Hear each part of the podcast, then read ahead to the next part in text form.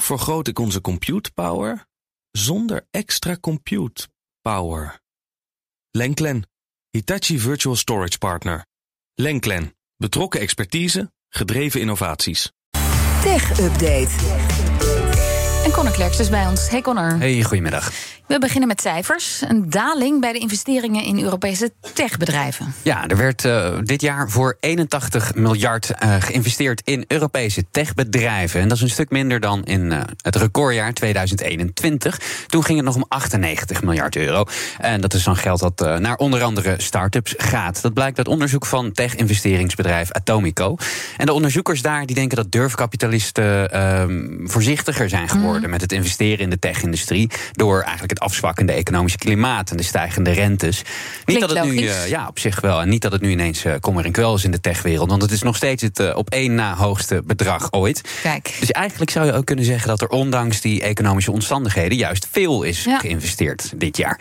Ook lag het bedrag in het pandemiejaar 2021 erg hoog. Omdat er natuurlijk heel veel zaken online werden geregeld toen. Denk aan maaltijd en boodschappenbezorging of online shopping. En daar horen een heleboel financiële transacties bij. Dus de techsector was dat jaar sowieso erg een trek. Ja, en ik las ook dat er veel in climate tech. Uh, percentueel geïnvesteerd is. Ja, zeker. Ja, dat is, uh, als je één groeimarkt wil aanwijzen, dan, uh, dan kun je daar een... natuurlijk wel, uh, ja. wel, wel, wel, wat, wat, wat, wat geld kwijt. Ja. En de onderzoekers van Atomico hebben ook naar personeel gekeken? Ja, er is dus, flink gesneden in het personeelsbestand. Er zouden zo'n 14.000 arbeidsplaatsen zijn verdwenen afgelopen jaar. Maar de branche die blijft desondanks optimistisch over de toekomst. Uit een peiling blijkt dat 77% van de techbedrijven net zo optimistisch of zelfs positiever okay. is over de toekomst dan een jaar eerder. Nou, en over die cijfers en over dat rapport praten we rond half zes uitgebreid door met tech-investeerder Johan van Meel van Peak Capital. Sunny Balwani dan, de voormalig zakenpartner van Theranos-oprichter Elizabeth Holmes. Die hoort zijn strafeis. Ja, Sunny uh, Balwani was het voormalig hoofd van Theranos... en ook voormalig uh, Chief Operating Officer. En Theranos is die uh, gevallen bloedtest-startup. Elizabeth ja. Holmes was de oprichter en zij hoorde vorige maand... dat ze elf jaar de gevangenis ingaat vanwege fraude. Ja, een soort filmscript ja, was er dat. komt ook een... of er is zelfs, er is, geloof, ja, er is al een docu over. Maar ook al een, een film, of niet? Oeh, dat ga ik even opzoeken. Theranos uh, in elk geval was op het hoogtepunt op papier 9 miljard dollar waard. In 2013 uh, startte het bedrijf Walgreens, een drogisterijketen, een proeftraject met Theranos in Arizona. Waarbij klanten van die drogisterijketen dan in de winkel bloed lieten prikken. Een heel klein beetje had je maar nodig voor een Theranos. En dat werd dan vervolgens in het laboratorium in Californië onderzocht. Maar daarbij maakte Theranos helemaal geen gebruik van eigen technologie die uh, niet bleek te bestaan. Maar van gewone gangbare technologie. Dat kwam later via klokkenluiders aan het licht. In 2018 uh, hield het bedrijf op uh, te bestaan en veel investeerders, waaronder grote namen zoals Rupert Murdoch en uh, voormalig Amerikaanse minister Betsy DeVos, die raakten vele miljoenen kwijt in die affaire. Nou, in die rechtszaken werden zowel Holmes als Balwani al veroordeeld voor het misleiden van investeerders. Mm -hmm. En Balwani daarbovenop ook nog voor het flessen van patiënten die de technologie gebruikten of dachten te gebruiken. Ja. Dus als ik een gokje mag wagen, gaat Balwani in elk geval niet veel korter de bak in dan.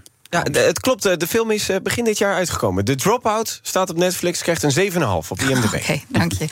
En tot slot een nieuw record op Mars. Ja, ons uh, favoriete dappere Mars-helikoptertje, Ingenuity, ah, daar is hij heeft uh, zijn 35ste vlucht gehad en daarbij een nieuw hoogterecord gebroken, schrijft nu.nl. Ingenuity vloog op 3 december maar liefst 14 meter hoog. En dat is 2 meter hoger dan het vorige record.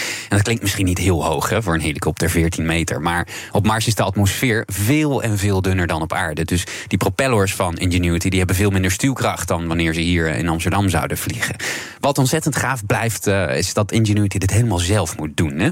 Want het wordt natuurlijk een signaal gegeven mm -hmm. vanuit uh, uh, NASA dat hij moet gaan vliegen. Maar de afstand tussen Mars en tussen waar NASA het hoofdkantoor op aarde heeft, die is zo groot dat er 22 minuten tijdsverschil in zit tussen het sturen van het signaal en het aankomen van het signaal. Dus bijsturen of iets dergelijks, dat kan helemaal niet. Hij krijgt gewoon de opdracht, ga vliegen en dan moet hij het helemaal zelf, zelf doen. doen. Al die, oh. al die kilometers Echt daar een ver dapper weg. helikoptertje. Ja, hè? Helemaal alleen daar. Ja, en hij blijft, uh, blijft verbazen. Oorspronkelijk was het plan om vijf keer te vliegen. En dat is nu dus al 35 vluchten geworden. Dus een beetje af voor Ingenuity.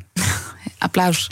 Dankjewel, Connor Klerks. De BNR Tech Update wordt mede mogelijk gemaakt door Lenklen. Lenklen. Betrokken expertise, gedreven resultaat. Hoe vergroot ik onze compute power zonder extra compute power? Lenklen. Hitachi Virtual Storage Partner. Lenklen, betrokken expertise, gedreven innovaties.